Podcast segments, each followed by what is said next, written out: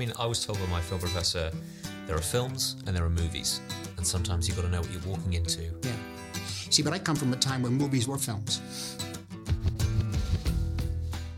Good morning, movie friends, and welcome back to the Court of Cinema podcast. I'm Hill Slogan, and here we talk about everything film and TV. Before our episode starts, I want to remind you we still aren't under the effects of an actor's strike. None of this is possible without them. In the show notes are tools you can look at to educate yourself as well as support the cause if you want to. And while you're at it, if you find yourself at any point enjoying this episode, then please leave a review. It keeps the lights on, it keeps the fridge full. None of this is possible without our patron listeners like yourself. With that out of the way, I'll go ahead and stop my yapping and start our episode on Surf's Up. Let's take a quick look back at 2007. While researching for this episode, I never really realized how stacked this year was for movies. I mean, we had movies like No Country for Old Men, an absolute masterpiece from the Coen brothers, Zodiac from David Fincher, There Will Be Blood by Paul Thomas Anderson, and also Spider Man 3. Give me some of that web action. See you, chump. What the hell? I never really liked Spider Man 3 personally, but it still capped off an amazing comic book trilogy. But in this very stacked year of incredible films, there's one movie that got lost in all of the noise, all of the excitement, and was just, in my opinion, one of the best movies ever made. I'm talking about Surf's Up, a film that has beautiful, exquisite animation, an absolute banger soundtrack with zero misses whatsoever. I could listen to the soundtrack for hours on end and I will never get bored. This movie is more of a mockumentary, which lets us get a deeper look at all these characters and how they think because they're quite literally telling us how they think, which is really, really cool. I love how the film has in most of the sequences more of a handheld effect which is accomplished like how they did the lion king from 2019 where they had a actual camera interacting with this virtual environment. And that allows for such a level of authenticity for this movie with the great acting from shia labeouf jeff bridges zooey deschanel and the improvised acting with a lot of the scenes gives a level of understanding of what it wants to be and what it's trying to be and the originality of this movie that makes it so true to itself which i always love in a movie so, what happened to Surf's Up, a movie that by all means should have been successful for many, many reasons, countless reasons? It's beautifully animated, a great cast, great score, a beautiful message, just disappeared. Well, June 2nd, 2007, a movie with $100 million only raked in 150 million, which pretty much confirms it as a flop. And regardless of how much critical acclaim this movie got, it can't deny that it just didn't make money. No one showed up for it. This has happened time and time again. Movies that are releasing too early or too late and that just don't have a chance at all. You're being released next to Harry Potter, Meet the Robinsons. So a film like this, it's just gonna go poof. It's gone. It's gone forever. It's never gonna exist beyond this one movie. It got its Oscar nod. It has a cult following many years later, almost 20 years later, finally getting the love it deserves it's not good enough because no one showed up for it and no one ever will. There's a quote from the famous critic Robert Ebert who said, No good movie is too long and no bad movie is short enough. He also said that when a movie character is really working, we become that character. And this film really shocked me because of how short it is. It's only an hour and 20 minutes long, and also because of how good the characters and themes are. It absolutely shocked me, not because I thought it was going to be bad, but just because of how relevant it is and how mature it is for what a lot of people consider a kids movie. I think this is a prime example of what animation can be and what it is. It's not just for kids, it's for everyone. And Cody in this movie living in his hometown of Shiverpool, an environment of absolute mediocrity.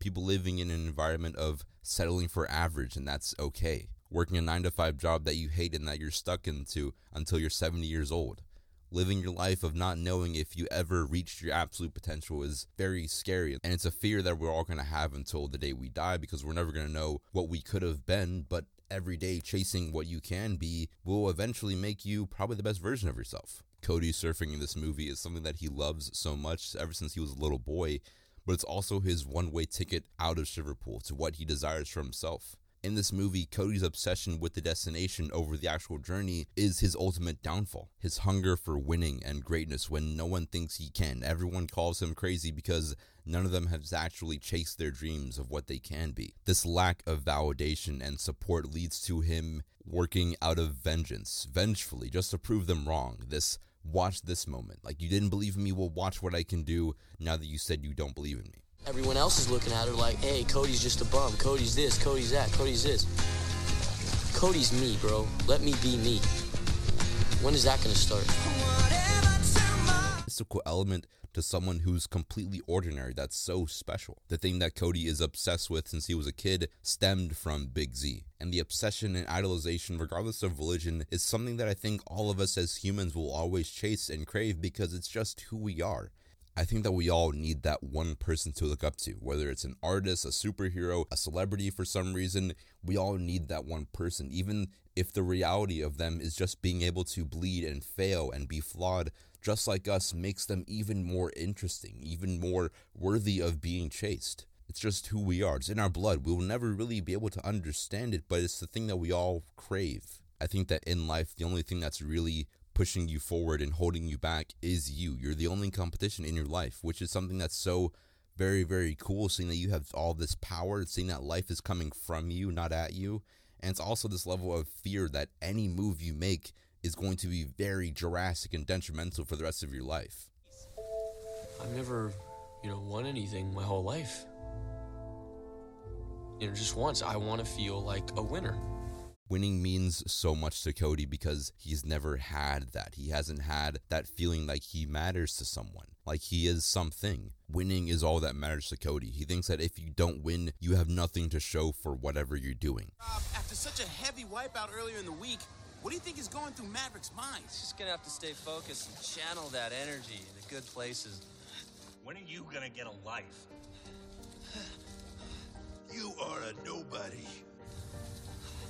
You should have stayed in Antarctica, kid. Ah, ah. Oh, oh, oh.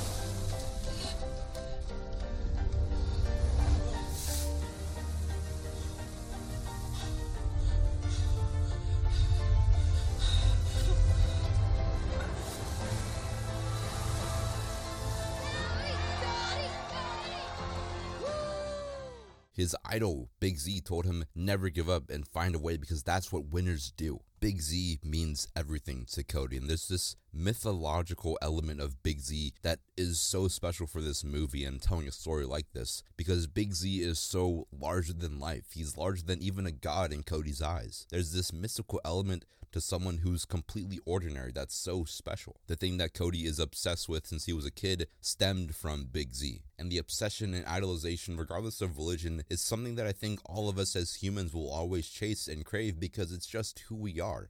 I think that we all need that one person to look up to, whether it's an artist, a superhero, a celebrity for some reason.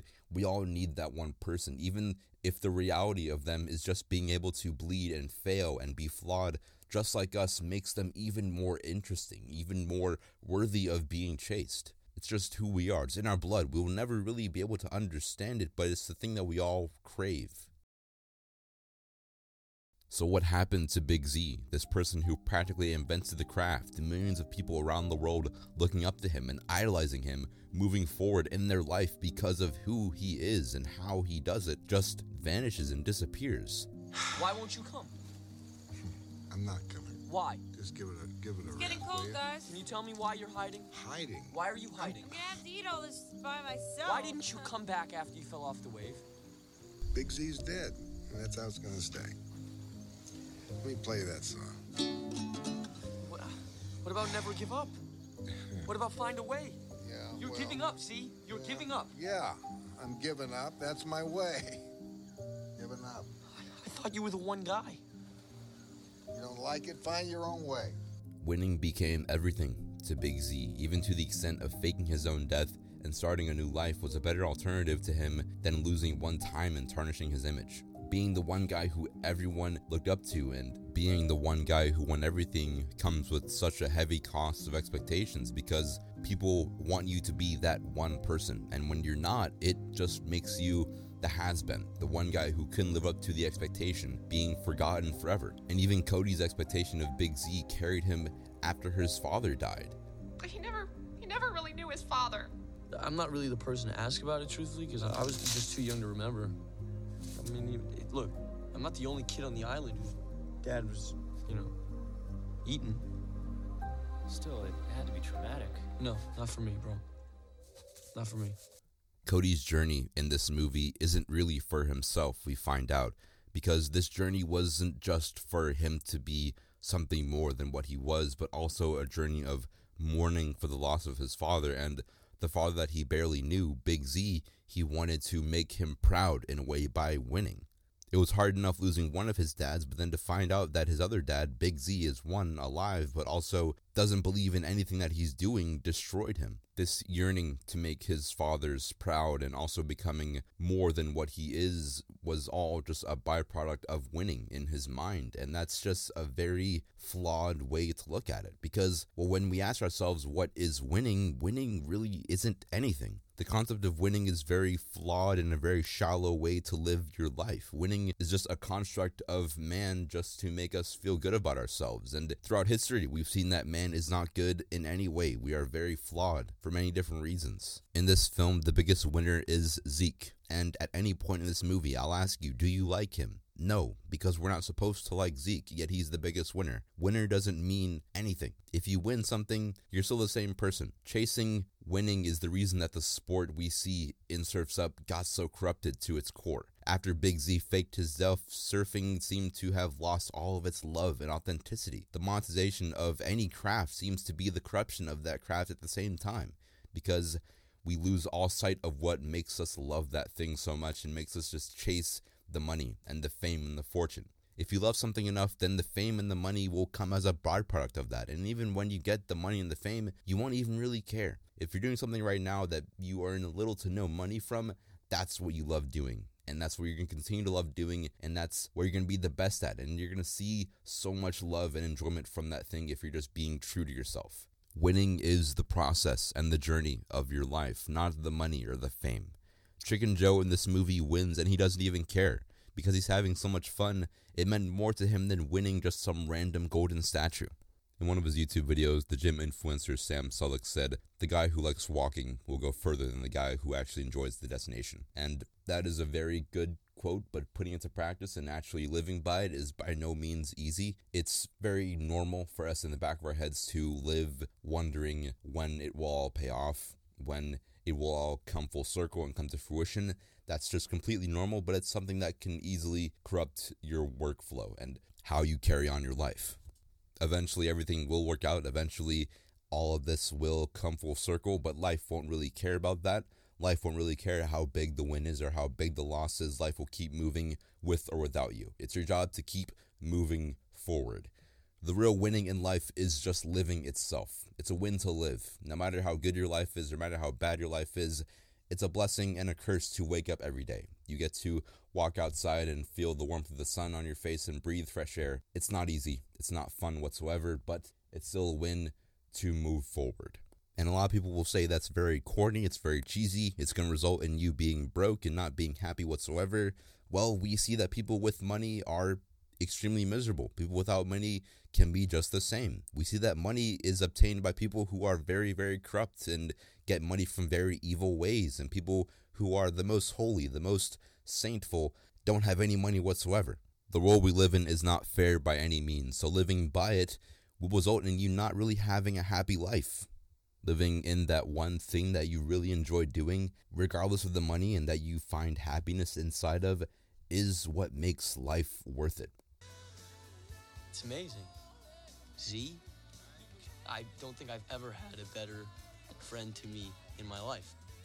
It's just really cool to have everything I, I need. To be honest, man, I'm kind of like bored of talking about myself, so is that cool? You guys got what you need? Yeah. Yeah, yeah we got All right, be good.